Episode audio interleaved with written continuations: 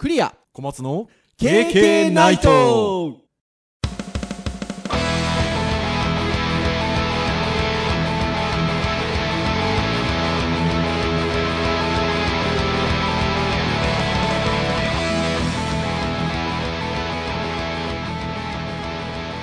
KK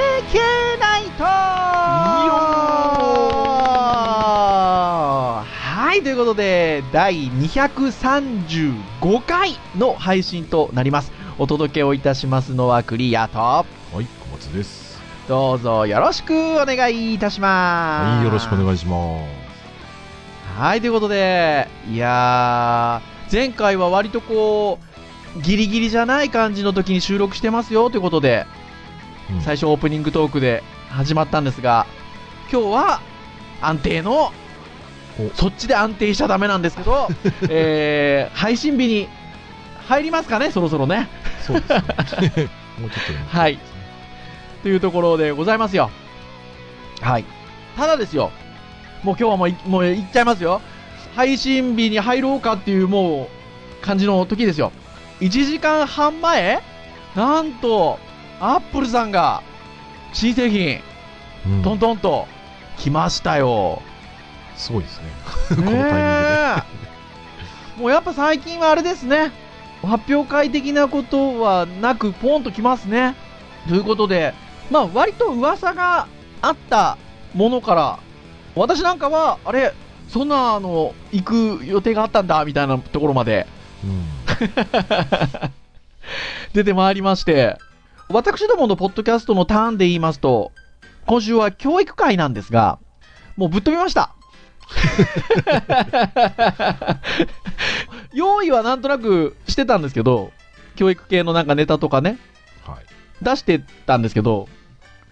まさかの収録1時間とか1時間半前にこんなの来ちゃったら、もうこれ喋らずにはおかれないというところで、まあ急遽、来ました。日本の日にちでいうと18日の夜に発表になりましたアップルの新製品。まあ早速ね、 IT 系のメディアも速報で報じておりますので、はい、そのあたりもちょっと参照しながら小松先生と楽しくトークしていきたいなというところでございますよだいぶあれですね、テンション上がってらっしゃいますねいやー、もうちょっと私やられて商品が1個出ててですね、いや欲しいなというところで、何が出たんだよっていう方もいらっしゃるかもしれませんので、まあ知ってるか、このKKナイト聞いてる人だったらもうこれ配信されてる頃には知ってるかもしれませんが、早速もうお話ししちゃおうかなと思っております。ということで、新製品と言いましょうか、まあ新しいものが大きいくくりで言うと2つ出ましたと。で、1つは MacBook Air が新しくなりましたね。なんか突然でしたね、びっくりしました。こっちがねそう突然でしたね僕なんか MacBook Air がみたいな話はあんま聞こえてきてなかったので、はい、これちょっとびっくりしました。私はこの MacBook Air が新しいのが出たよっていうのが、なんかこう知り合い界隈から最初入ってきたんですよ。で、おおそうなんだと思って、そしたらもう一個出てて、もう一個がこっちはちょっとね噂あったんですよ。去年出るんじゃないかっていう話があったんですけど、2019年の間には出なかったので、いつぐらいの感じでしょうねと思ってたら出ましたよ。iPad Pro が、新しいものが出ました。第4世代になるのかな、プロでいうと第4世代かなと思うんですが、出ましたと。まずはこの大きく2つの新製品ということで、まあね、製品自体はね MacBook Air も iPad Pro もあったんですけど、新しいものということで Air から最初は、はい、お話をしていきたいなというふうに思うんですけど、はい、Air これいいですよね。いいですね、一応 Air ユーザーとしていいですね。そうですよね、私も今この収録は Air でやってますんで、新 MacBook Air ということですよ。第10世代 Core i3、i5、i7 搭載、キーボードはシザー式にと、はい、いうことで、記事が上がっておりますが、今回出たこの新しく出たものの前のエアが、要は復活ののろしを上げたエアーでして、それが出るまではもうエアーなくなるんじゃないかって言われてたんですよね。そうですね。で、空気が残って無印がなくなったとそんな回がありましたね。で、私どもはその空気が残ったのの1個前なんですよね。そうなんですよ、うん、そういろいろ考えた上、そう前のは、ね、私もそうですし、小松先生もそうなんですけど、まあ、さらにその残ったエアーが進化したということで、でやっぱり一番大きな特徴はキーボードがMacBook Pro 16インチにも載ったシザー式に変わったということで、キーボードは評判いいですからね。まあ、前のやつがね、割とペチペチいう感じのやつそうね、評判がね、まあ良くないっちゃ良くないんでねまあそれよりかいいとなるといいですね、うん。1ミリのキーストロークを確保しということで、もちろんバックライトも搭載しているということなので、これは多分いいですよ。うん、いいと思いますね。ストレージの基本構成が2頃になったと。多分今まではだから 1,2 波だったんですかね。一番安いやつだとかそういう感じですよね、多分ね。基本が2頃になって、オプションで512、1テラ、2テラ変更できると、うん。メモリは 8GB が標準かな、うん、で、16GB に変更可能ということですね。これがね、割とね、エアーで 16GB ってやっぱいいですね。いいですね。前のやつも、ね、できたかもしれないんですけど、うん、その前のやつができなかったので、そう、僕らが使ってるのは8ギガが目いっぱいですもんね。いいなぁ。いいですよ、うん。まあ、カラーは変わらずで、うん、ゴールドとスペースグレーとシルバーということで、ゴールド残ってるというところですよ。そうか、前回からそうなんですね。で、多分 MacBook が無印がなくなったんでね、あれカラー展開してましたからね。そこら辺はちょっとね、エアーの方に引き継いだのかなっていうところではあるとは思うんですが、で、また MacBook Air のいわゆるサイトもいいですね。そうですね。Apple のね、綺麗ですね。なんかレティナをね、なんか画像解像度は今回のエアーの仕様を見ると 227ppi なので、解像度自体はそんなにすごく大きく飛躍してる感じではなさそうなんですけど、ただなんか多分チューニングしてるんでしょうね。かなりくっきり出るようになってるっていうような感じですね。文字がシャープでクリアに見えるようになってると。で、僕やっぱりエアーが好きなので、はい、エアーのやっぱりこう見ていて、今回のね製品やっぱ何がいいかって言ったら、やっぱこう軽い 1.29 キロで、はい、パワーがねやっぱ上がってるんですよね。上がってますよね。 CPU 多分2倍ぐらいになって4コアで、ね、グラフィックのやっぱりパフォーマンス上がってるっていうんで、ね、僕がやっぱりエアーでグラフィックツールは使うので、はい、でメモリーもねやっぱ 16GB で普通にで標準が256なので、はい、で価格だとねちょっと前の MacBook Pro に近い感じになってるのかなって感じがするので、いやーそうなんですよ。値段が今今回このアップデートした前の値段より下がってるんですよね。そしてね、これスピーカーもちょっと気になるんですよね。スピーカーとカメラ進化が大きく聞こえますということで、取り上げてあるんですけど、MacBook Pro の16インチキーボードは同じになったとはいえ、スピーカーまで同等のものになったとは思わないですけど、MacBook Pro の16インチのスピーカーがこれまたすごいいい音が鳴るんですよ。まあ Air なんでね、筐体の薄さも当然ありますしっていうのはあるんですけど、多分これ音も良くなってんじゃないかなっていう気するんですよね。だいぶパワフルですねこれ。いわゆる端子はね、サンダーボルト3の端子で2つついてるというところですけどね。いいと思いますよ。かなり僕的には好みですね。好みでしょ小松先生がそのエアーをね買われた時にこれぐらいのものがあったらもうこっち行ってるでしょ。行ってますね。全然決定的ですねそうですよね、うん、前回のちょっとね自分の中ではちょっとこうもう一声欲しかったところもあって、ね、いいなと思いますね。でタッチバーはないんですよね。でタッチ ID はついてるんですよね。指紋認証とかですかね。そう、電源ボタンは指紋認証ですよ。だからほらApple Pay とかも指紋でいけたりとかするんですよ。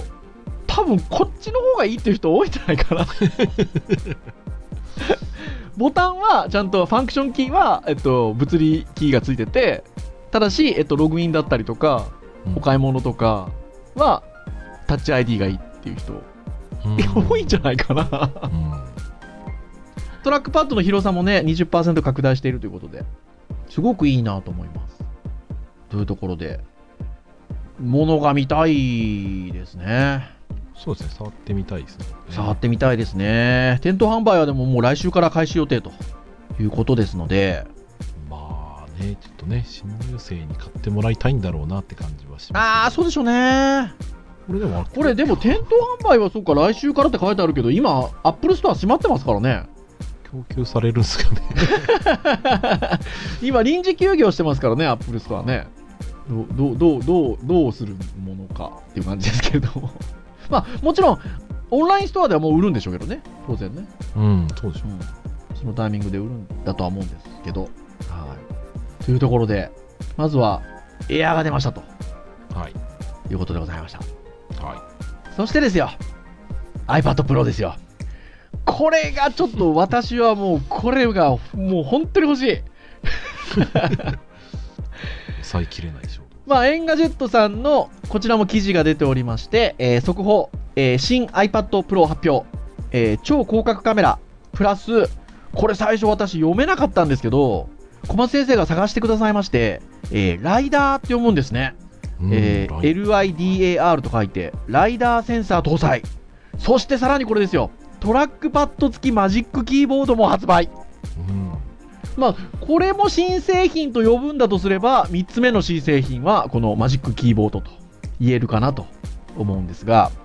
iPad Pro の新モデルが発表されました。はい、まあ、画面のサイズは今まで通り11インチと 12.9 インチと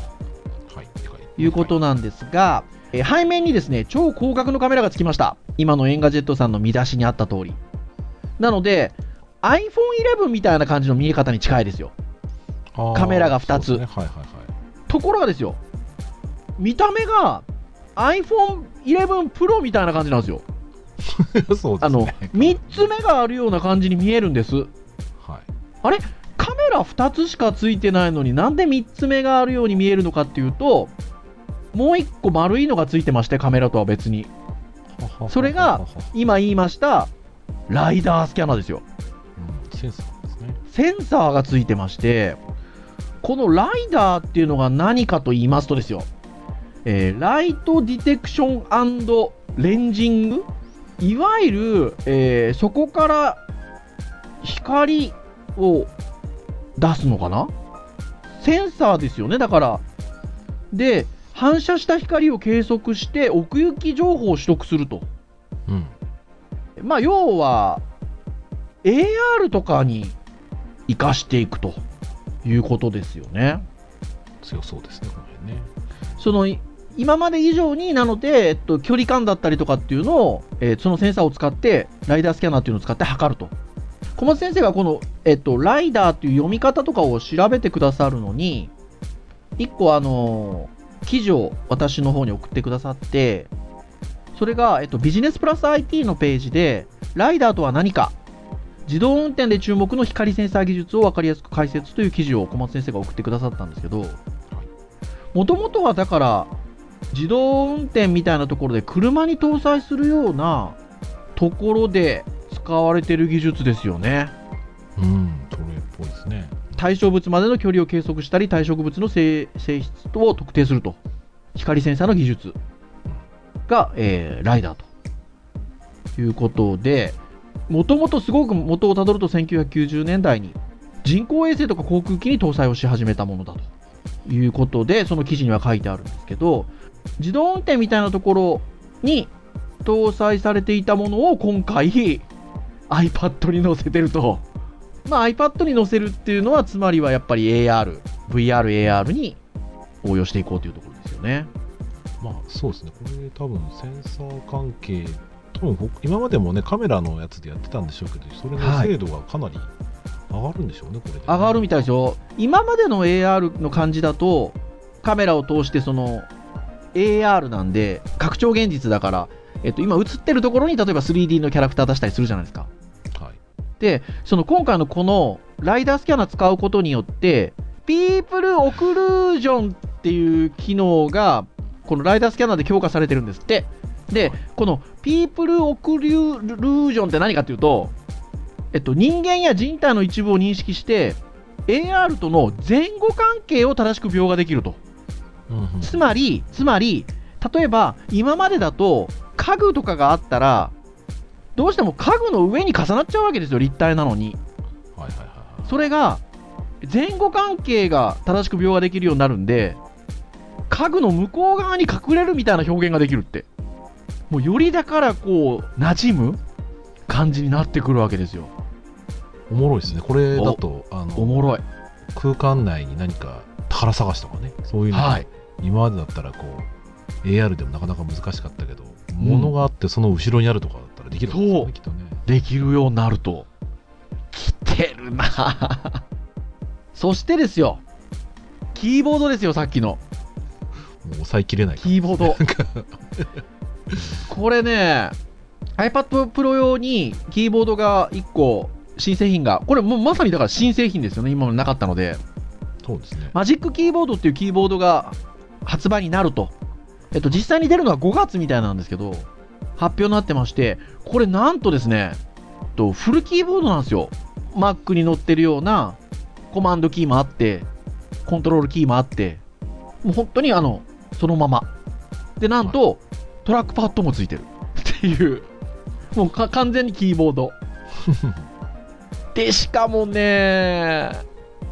これがね、今までの iPad 用のキーボードって、今回のものも一応その何ですか、カバーも兼ねてるみたいなんですけど、折り曲げるような感じで iPad を角度をつけるような仕組みだったんですけど、これなんとね、浮いてるんですよこれどう表現したらいいんですかまあ一応キーボードカバーがついていて、はい、通常だったら多分そのキーボードカバーをあれつって背面の部分がねこう折れて、でその折れた部分とその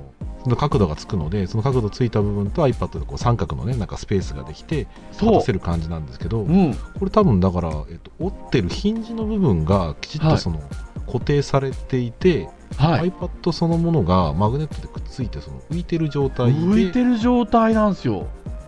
だからもう多分ね、完全に Mac っぽい感じなんですよそのキーボードがフルキーボードだし。そうですね、だから横から見てるとなんか iMac のちっちゃいやつみたいな、そう iMac のね、昔の iMac のねちっちゃいやつみたいな感じなんですよ。あ、昔のって今もそうですけど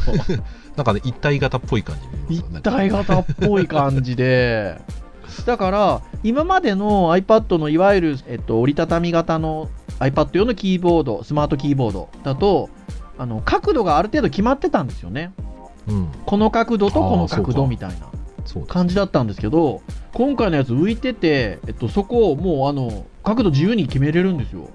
まあまあ重心がどうなるかでね、角度の範囲はあるにしてもちょっとだいぶね、うん、角度いろいろできそうですね、うん、スムーズに調整できますということですよね。いや値段はなかなかなものですけど、でもまあちょっとこれはガジェット好きにはたまらんもんですね。たまらんですよ。これでね、シザー式なんですよ。でキーピッチが1ミリなんですよ。ということはさっきまで話してきたものと同じでしょ、言葉上は。そうですね、言葉上は一緒なんですよ。でそれこそ今までのスマートキーボードってちょっとポコポコっていう感じのものだったんですけど、これ打ちやすそうな感じがするんですよね。そうですね、ストロークはなんかすごいしっかりしてそうな感じですね。しっかりしてそうなんですよ。いやー、参ったまあですね、普段はこうね物欲がありつつも、まあちょっとね今使ってるのもあるし先かなっていうのもあるけど、これちょっとあれですね、目の色からするとこれ買うためにどうすればいいかっていうのを考え始めてますね。なんかこれはね考えますねもうどうしたもんすかね。やっぱりね執筆されたやっぱりそこは本当ですね。ご褒美がいいんじゃないですか分かった、皆さん本たくさん買ってください重版出退でじゃあ印税が入らないかなまあ基本的にはあれね、重版かからないとね次入らないですからね。次はね、そうなんです。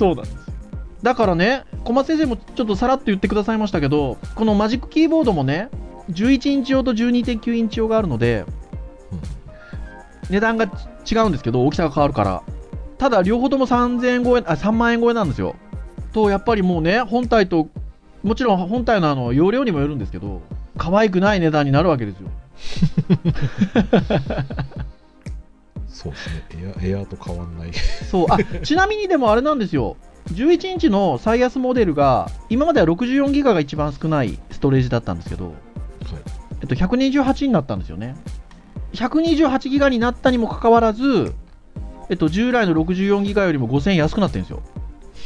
すごいです。これだから、あ、そうか、ごめんなさい、11インチだけじゃなくて 12.9 もでした。今までは64ギガだったのが128になってて安くなってます。6000円ほど 12.9 インチの方はこれね、どうなんでしょうね。今私いわゆる第2世代の iPad Pro っていう言い方なのかな、10.5 インチの iPad Pro のユーザーなんですけど、2頃なんですよ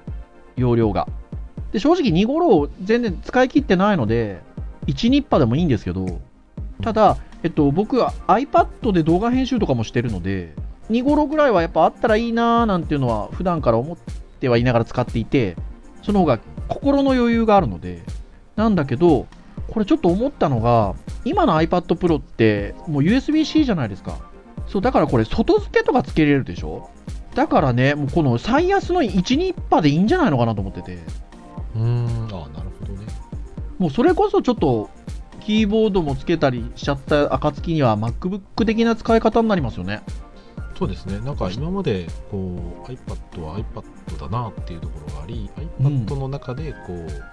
仕事をしていく人にとっては全然いいし、まあパソコンはパソコンでいいところがあるしっていうところですけど、やっぱりなんか割と来るとこまで来た感じはありますね。ありますね。 iPad の良さが生かしつつ、じゃあパソコンでじゃないと不便だったところがなんかだいぶもうこれでなくなってきた感じはありますね。なんかでね、やっぱなんか Apple さんらしいなと思うのはかたくなに iPadOS なんですよね。でもね、そうですね、そうだからまあでも僕はまだそこは支持してるのでいいんじゃないかなっていう気がしますね。まあなんでね、1台でいろんな役割するっていう意味で言うとかなり広い使い方ができそうですね。もうだから iPad は用途によってかなり使い分けができるぐらいのラインナップが揃ってきて、メモ帳的に普段使いで時には文庫本、漫画読んだりみたいなところだと iPad mini があるところから、ある程度いわゆる王道のタブレット的な使い方をしたい場合には、iPad Air や無印の iPad もありますし、値段も割とこうねお安いところからね、今回の iPad Pro に至ってはやっぱりまあ本当 MacBook に迫るぐらいの値段になっちゃいますけど、用途に応じてっていうのは意外と僕ははっきりあるなと思ってて、使い勝手によってなんかは選びやすくないかなって僕は思うんですけどね。変な話、マジックキーボード 12.9 インチ用って税抜きで37,000円ぐらいするんですけど、はい、もうそしたら無印の iPad の一番安いやつにほぼ近づいてきてますからね。そうでももうそこはちょっと用途が違うじゃないですか。違いますね。本当無印の iPad なんかはそれこそ3万円だ4万円だぐらいの値段で買えるので、もうタブレットの入門者っていうんですか、にとってはすごく入りやすいじゃないですか。そうですね。で使おうと思えば無印でさえキーボードとペン使えますので、なのでいや充実してきたなっっていう気がしますね。僕何気にミニも好きなんですよ。ああ、愛用されてますもんね。うん、iPad mini もね、欲しいなとは思ってたんですけど。前でも買ったやつって持ってますね。あれって使ってないですか今。ミニはね、初代なんですよ、僕持ってるの。あ、だいぶ使わないことはないですけどね。まあ、子供用のって感じですね。家庭内で今は。小松先生はあれでしょ？でもやっぱり、エアーでしょ？今回だと。まあ、僕はね、やっぱりちょっとタブレットでの使い方を普段してないので、はい、ただね、会社にね、一応、一つ前の iPad Pro の 12.9 のやつがあるのかな。お、へえ。まあ、やっぱね、触ってみるとね、楽しいですよ、やっぱり。そうですよね。タブレットでやっぱヒンジがやっぱね薄いのって結構大事だなっていうか、その前のやっぱり旧世代のやつで物理ボタンがついててっていうので安心感あったけど、今はもうなんか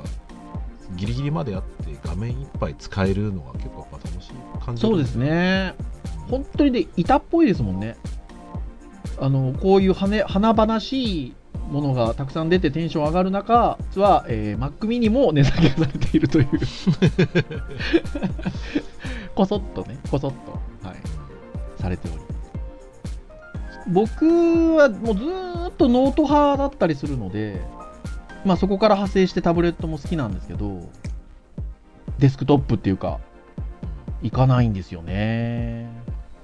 うん、まあ自宅でねがっつりと腰据えて編集作業とかする人はいいと思うんですけどね。ね、何度かこの KK の配信でも言ってますが、私なんかだとほら SNS でつながってるのが普通の人たちじゃないのでまあこの手のものに関してはねそう非常にね、もうだからね、もうすでに何人もポチってんですよもうむちゃくちゃでしょ。まあ、僕もiPad が出た当初、自分の Twitter とかのねそのタイムライン見てて、うん、ああなんか iPad ってみんな持ってるもんなんだなぐらいの勢いでみんなブワーガーっていくじゃないですかでも一般の人に目向けたら持ってない人の方が多くて当たり前なんですけどね。なかなかこう当たり前そうSNS でこう関わってる人が、まあ、そういうこうアップルへの関わり方が尋常じゃない人が多いと、なんかね、うん、世間とこうずれるというかねほんとそうまあでもクリアさんもね、今回はだいぶテンション上がってらっしゃるんで、なんとかしてこうちょっと計画を立てたいところじゃないですか。これなんとかね したい感じがあって、うん、いや大きくね舵を切ることも考えますよ。ちょっとなんていうんですか、このエアーすら下取りに出す。おそのだって普段の業務では会社、まあ、学校からお預かりしているもので業務やってるので、今ねこの収録は、いわゆるマイマシーンということでエアーでやってますけど、もう大きく舵を切るわけですよそのプライベートは iPad で全てやっていくみたいなね。じゃあ KK の収録も iPad でKK の収録も iPad のガレージバンドで撮るとか、例えばも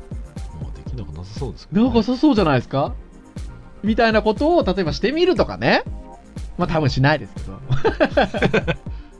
だってこのエアー下取りっつったってね、どんなもんでしょうねまあ 2,3 万がいいってことですそうでしょ。ださっきの話と同じなんですよ。結局キーボード代にも満たないかもしれない。そうですよ。あ、ちょっと辛いですよ、うん、僕やっぱこの光るリンゴが光る MacBook Air ちゃんに愛着あります。あ、最後のねそうってなとこですよ。いやーでもやっぱこうやって新製品出ると僕だけテンション上がりますねいやありますよ。はい、こういう明るい話題は嬉しいですよ楽しい。まあ多分ね、自分が買わないにしても周りでたくさん買ってるので、